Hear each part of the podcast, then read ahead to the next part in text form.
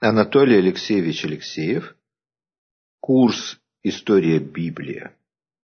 Лекция десятая. Русская Библия. Проблема перевода Библии с оригинала на какие-то языки, она довольно интересна, имеет много аспектов. Я уже ее касался, когда говорил о арамейском торгуме, что за богослужением евреи должны были употреблять какой-то перевод, потому что оригинальный текст им был непонятен. С развитием христианства этот вопрос приобрел такой уже очень серьезный характер. Если иудаизм был ограничен рамками одной нации, одного народа, одной языковой среды, то христианство стало религией множества народов. И вот вопрос понимания священных текстов возник с самого начала.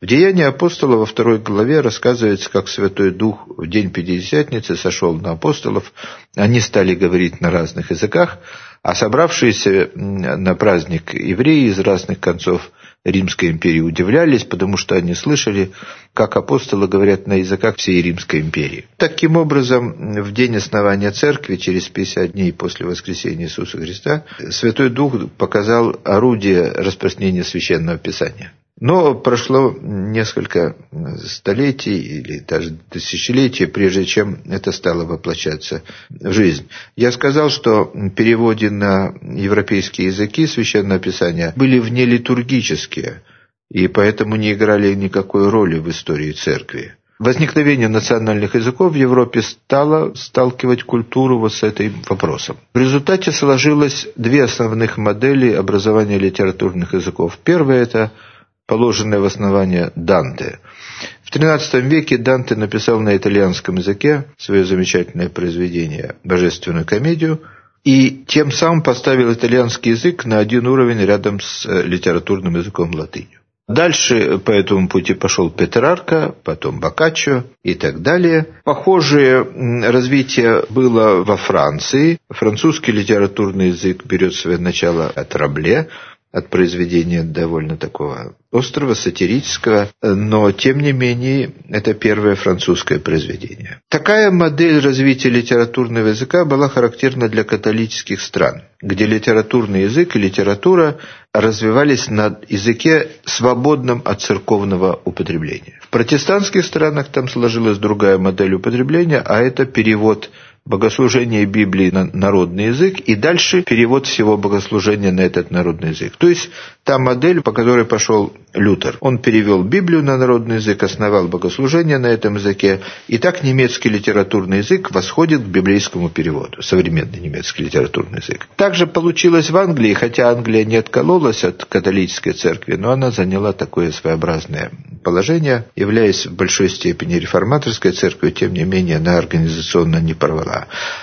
Там э, Библия короля Якова, это 1611 год, лежит в основании английского литературного языка. Для того, чтобы понять Шекспира, нужно знать Библию короля Якова, потому что он часто очень ссылается на нее, цитирует ее, а намеки делает на нее именно в этом переводе. От Библии короля Якова зависит замечательный поэт Мильтон и э, все могучее развитие английской литературы и политической мысли в XVIII веке. Русская ситуация была особая. Была попытка произведена совместить обе эти модели, католическую и реформаторскую. После издания Острожской Библии появились грамматики, нацеленные на нормализацию вот этого церковнославянского языка. Была идея, что можно церковнославянский язык превратить в национальный и им пользоваться. И так были попытки, делались до Петровскую эпоху, еще Петр воображал, что можно идти этим путем. Например, Петр заказал отпечатать по-голландски Новый Завет и в параллельный столбец дать какой-то вот более или менее русский перевод Нового Завета. Даже привезли в Петербург эти уже листы из Голландии с отпечатанным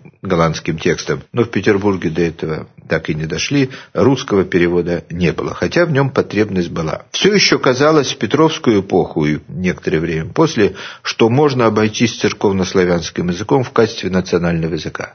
А что значит национальный язык?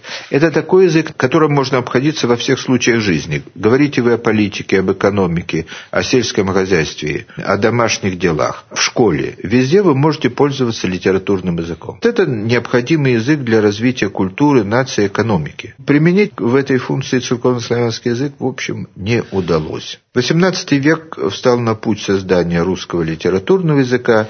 Первые шаги сделал в этом направлении Тредяковский, потом Ломоносов немножко подправил. Он ввел в этот язык много славянизмов, так что придал новому литературному языку такую богатую стилистику и возможность стилистической глубины. Языковой вопрос решался целое столетие, и только, собственно, Пушкин завершил формирование русского литературного языка. Поэтому э, русские переводы, когда стали появляться, они стали уже появляться в XIX веке, они не сыграли той роли, которую сыграли перевод Библия короля Якова в Англии или перевод Лютера в Германии. Потребность, конечно, была велика. Первые переводы появляются только в XIX веке. В 1812 году в Петербурге было открыто отделение Британского библейского общества. XVIII век был веком миссионерства. Миссионеры в основном из Шотландии распространились по всему земному шару, в Индию, арабские страны, тюркоязычные области, Африку, Индонезию. Везде английские миссионеры приезжали, изучали местные языки и делали переводы на местные языки. Все это вместе создавало новое представление вообще о культуре и о поверхности земного шара. Только в это время было приведено в известность обилие языков, которое было еще до XVIII века незнакомо науке. Существовали разные теории в XVIII веке про языка, что первым языком был еврейский, или какой-то арамейский язык, или египетский язык, но в XVIII веке возникает, возникает знакомство с большим количеством языков, так что XIX век – это уже век научной лингвистики, когда создаются теория индоевропейских языков, выделяются семьи тюркские, там, хамитские языки, семитские языки и так далее – и уже работа приобретает такой очень грамотный характер. Созданное в 1804 году в Лондоне английское и иностранное библейское общество внесло очень большой вклад в распространение Библии и в изучение вместе с тем языков. В 812 году было открыто отделение в Петербурге – которое было названо Российским библейским обществом. Оно получило покровительство царя Александра I, и задачи были довольно узкие вначале поставлены. Распространение Библии в Российской империи на языках других народов, кроме русского. В обществе с самого начала участвовал Филарет Дроздов. В момент образования общества он был архимандрит и ректор Александро-Невской семинарии. Через несколько лет он уже оказывается архиепископом Тверским, а потом митрополитом Московским. Это знаменитый деятель церковный, который несколько лет назад был причислен к лику святых за свои колоссальные труды на благо русской церкви. Он был очень разочарован тем, что российское библейское общество не ставит своей задачей русский перевод. Сам он преподавал в Александро-Невской семинарии еврейский язык. Среди его учеников был замечательный, талантливейший Герасим Петрович Павский, который в это время уже принял от него этот курс преподавания еврейских языков и создал первые грамматики еврейского языка, которые использовались в семинариях по территории России. Архимандриту Филарету удалось как-то оказать влияние на начальство, и в 1816 году было получено монаршее благословение на русский перевод. И тут началась очень активная работа. В 1823 году был впервые переведен весь Новый Завет. Во главе дела стоял уже тогда архиепископ Тверской Филарет, но всю работу редакторскую организационную провел Герасим Петрович Павский. Издание имело колоссальный успех. За год опубликовано 20 тысяч экземпляров, которые, конечно, расходились моментально. В работе над переводом принимал участие очень талантливый самоучка Эбенизер Хендерсон. Мальчик, который вырос в бедной шотландской семье, был подмастерьем у сапожника, где-то работал в мастерской и пошел в обучение только уже около 20 лет, вдруг э, через 10 лет оказывается знатоком множества языков. Он удачно работает над датским переводом, над исландским переводом. После этого приходит в Россию, и вот здесь очень важна была его работа над эм, первым русским переводом, потому что он хорошо знал проблемы греческого Нового Завета и какими оригиналами нужно пользоваться. Дальше он работал над множеством тюркских переводов и в других местах э, земного шара проявился как талантливый миссионер, переводчик и так далее. Герасим Петрович Павский продолжил эту работу, и он сам или при участии других людей очень скоро перевели восьмикнижие, 1826 году оно было опубликовано, но тут начались политические неприятности, политические интриги, потому что некоторые реакционные силы сопротивлялись этому, и дело было остановлено. Павский на своих лекциях в Духовной Академии, он был профессор Духовной Академии, продолжал это дело, он в лекциях переводил, но потом там тоже возникли неприятности, и ему пришлось оставить преподавание в Духовной Академии. Он был настоятель Казанского собора и воспитатель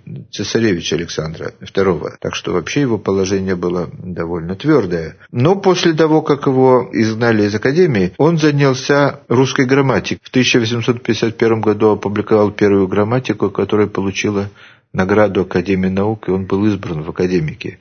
Это первый человек, кто открыл видовую систему русского глагола. Так что человек выдающийся во всех отношениях. К сожалению, у него сложились неважные отношения с его учителем и покровителем в первые годы с митрополитом Филаретом.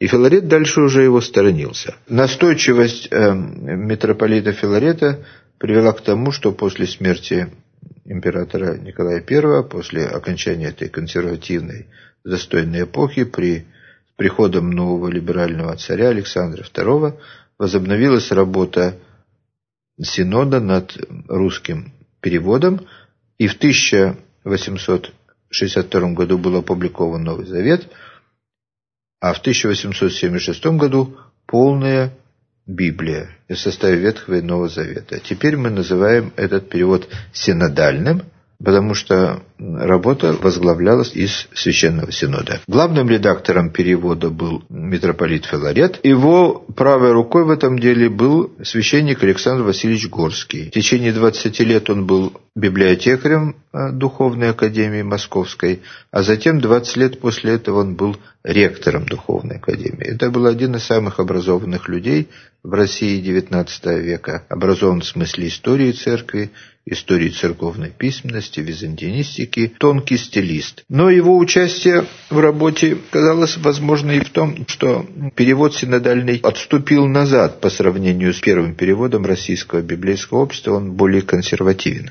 Особенность этого перевода состоит в чем. Митрополиту Филарету удалось добиться того, чтобы Ветхий Завет переводили с еврейского оригинала, а не с греческого. Как человек образованный и хороший библеист, он понимал, что у еврейского текста есть все достоинства оригинала, тогда как у греческого текста есть достоинства и недостатки перевода. И на это нельзя закрывать глаза. Надо сказать, что это было нелегко, потому что всеобщее мнение все-таки упорно держалось того, что нужно держаться своей традиции национальной. Это национальная традиция. Вот греческий текст, Византия, православие. Отождествление греческого текста и православия было почему-то очень сильно. Я уже сказал, что эта ситуация возникла только в эпоху книгопечатания. До тех пор такого рода представления были неизвестны никому. А здесь они очень укрепились, и, мне кажется, даже держатся до сегодняшнего дня. Вот оценка греческого текста как основы православия, а еврейского как чего-то такого не очень настоящего и достоверного. Митрополиту Филарету удалось таки добиться того, чтобы перевод делался с еврейского текста, но в качестве уступки, в какой-то мере необходимой, он предложил вот что, что самые важные отличия между еврейским и греческим текстом будут отмечаться в переводе. Они введены в этот перевод и помещены в круглых скобках в тексте. Цель была вот какая. Сделать так, чтобы новый перевод не слишком сильно внешне отличался от того славянского текста, который русский человек привык слушать за богослужением в церкви. Чтобы не было разрыва традиций, чтобы не было ощущения, что у нас два разных текста. Да, и действительно, в этих круглых скобках помещаются самые существенные отличия. Ну, например, в книге «Царств», 2 глава, 35 стих, греческий текст содержит портрет Соломона, которого нет в еврейском. Ну, вот он тоже сохранился в синодальном переводе. Но иногда включаются такие вот мелочи, которые, ну, совершенно пустяки. «И сказал он Саре жене своей» добавление. Ну, это, так сказать, очевидно, что кто такая Сара, что она ему жена. И если греческий текст делает эту добавку, то только как в качестве разъяснения, потому что греческий текст, может быть, это делает потому, что он читался за богослужением после еврейского. Вместе с тем, э, есть часть вещей, которые опущены, не все расхождения между греческим и еврейским текстом отмечены. Чаще всего отмечены именно те расхождения, которые зафиксированы в славянском тексте. Отказ от еврейской традиции целиком, а во-вторых, совмещение вызвало тогда очень сильную критику в консервативных кругах. Как это? Оказывается, у русской церкви есть теперь две Библии, стали говорить некоторые. Как это можно отказаться от православного греческого текста и переводить с еврейского? Люди, которые так говорили, не были все-таки библеистами, не были знатоками вопроса. Это не такой вопрос, который решается э, чисто эмоционально и чисто только в условиях традиции. Потому что если мы признаем, что священное писание – это в той или другой степени Слово Божие, ну, оно не продиктовано непосредственно какому-то человеку, а просто имеет какой-то особый источник. Религиозное сведения всегда имеет какой-то особый источник. Даже поэту, который пишет стихи о любви, нужно вдохновение, нужна какая-то помощь свыше.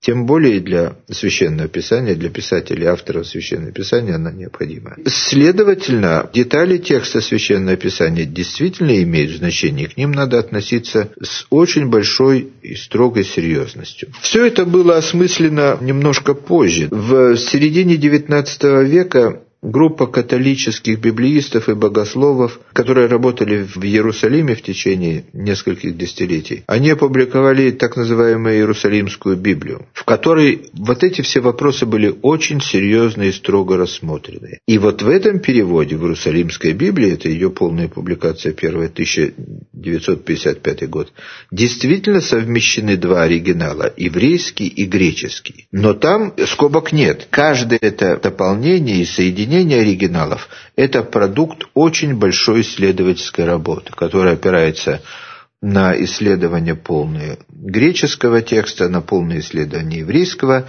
и каждое вот это исправление – это результат реконструкции текста, восстановления его истории, тех элементов, которые пропали. Конечно, в очень многих случаях греческий текст содержит более приемлемые и удовлетворительное чтение, чем еврейский. Это, естественно, всегда так бывает в истории письменности. Но все это требует не механического решения, а исследования полного текста.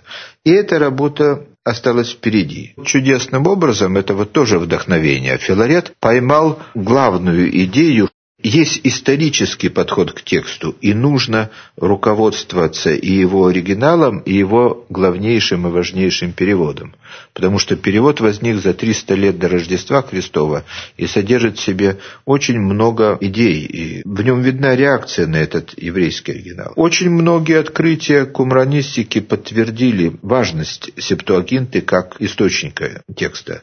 И сегодняшняя наука рассматривает этот вопрос – все-таки очень гибко, включая во внимание все источники, и вот эти кумранские источники теперь, конечно, большое для нас подспорье для решения этих вопросов. Конечно, хочется надеяться, что русский перевод появится со временем, который будет сделан также серьезно. Другая критика касалась синодального перевода, что он казался слишком вульгарным, просторечным, русским. Обер-прокурор Священного Синода Победоносцев даже опубликовал свою версию Евангелии, где возвратил множество церковнославянских форм, нужных и ненужных. Просто ему казалось, что нельзя говорить о вещах божественных так, как написано в греческом оригинале. Нужно сказать, что за этими вот э, дискуссиями по поводу оригинала и стилистики оказались забыты некоторые существенные вопросы богословия. Например, синодальный перевод систематически проводит гармонизацию текста. То есть э, два разных высказывания подправляются и так, чтобы они не противоречили друг другу, несмотря на то, что они в оригинале противоречат. Например, в одном месте во второзаконии говорится, что жертву пасхальную нужно варить, а в другом месте говорится, что нужно запекать. Так вот, синодальный перевод в обоих случаях говорит «спечь», что нужно печь, а не варить. То есть он снимает противоречия, которые содержатся в источнике. А это уже совершенно богословски недопустимо. И много такого есть. Именно случаи гармонизации в этом переводе происходят систематически. У его создателей, видимо, была все равно мысль о том, что не нужно людям давать в руки необработанное Слово Божие, а нужно вот редактура знающих архиереев, которые понимают, где правда, что неправда. Это очень сомнительный способ. Если там есть противоречия, противоречия, они должны остаться. Как сказал Ориген, если мы признаем, что Священное Писание полезно, то мы тогда должны признавать, что оно полезно и там, где мы этого не понимаем. Потому что у нас есть еще возможность когда-нибудь это понять. А если мы исправили, то мы уже никогда не поймем пользы от этого Писания. Параллельно или после синодального перевода появилось очень много других интересных переводов. Ни один из них не был полным. Например, замечательный перевод Кельсиева под псевдонимом Вадим, сделанный где-то в Лондоне, где он попытался перевести еврейский оригинал так, как если бы это было полностью в нерелигиозной среде э, сделано. Ноев ковчег он называет ящиком, и вот в таком духе. То есть снимает всякий религиозный пафос этого текста. Он был востоковед по образованию из Петербургского университета. Не знаю, удалось ли ему передать этнографическую часть этого перевода, потому что здесь, может быть, такой перевод мог бы дать Э, этнографию. Очень интересный перевод сделан был евреем Мандельштамом, он был служащий Министерства образования и сделал для еврейской среды перевод. Очень хороший э, русский язык с очень интересными богословскими комментариями. Очень интересный перевод э, Нового Завета делал Александр Степанович Хомяков. Единственный переводчик, которому удалось передать изящное и убедительно очень сложный синтаксис послания апостола Павла. Ведь Павел диктовал свои письма, поэтому мы часто видим эту вот живую интонацию.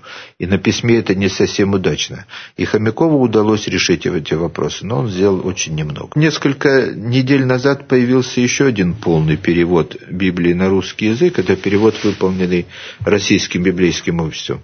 Пока еще трудно оценивать его, это дело будущего, но вот э, хорошо хотя бы то, что э, эта работа в конце XX века возобновилась. Потому что, как я говорил, когда рассказывал о славянском переводе, работа над славянским переводом не останавливалась никогда. А что касается русского перевода, он вышел с большим опозданием, и после выхода началась эпоха какого-то застоя и нежелания дальше работать. Библейский перевод – одна из форм религиозной работы, я бы так сказал. Если в обществе нет этой работы, то это глубокий религиозный кризис.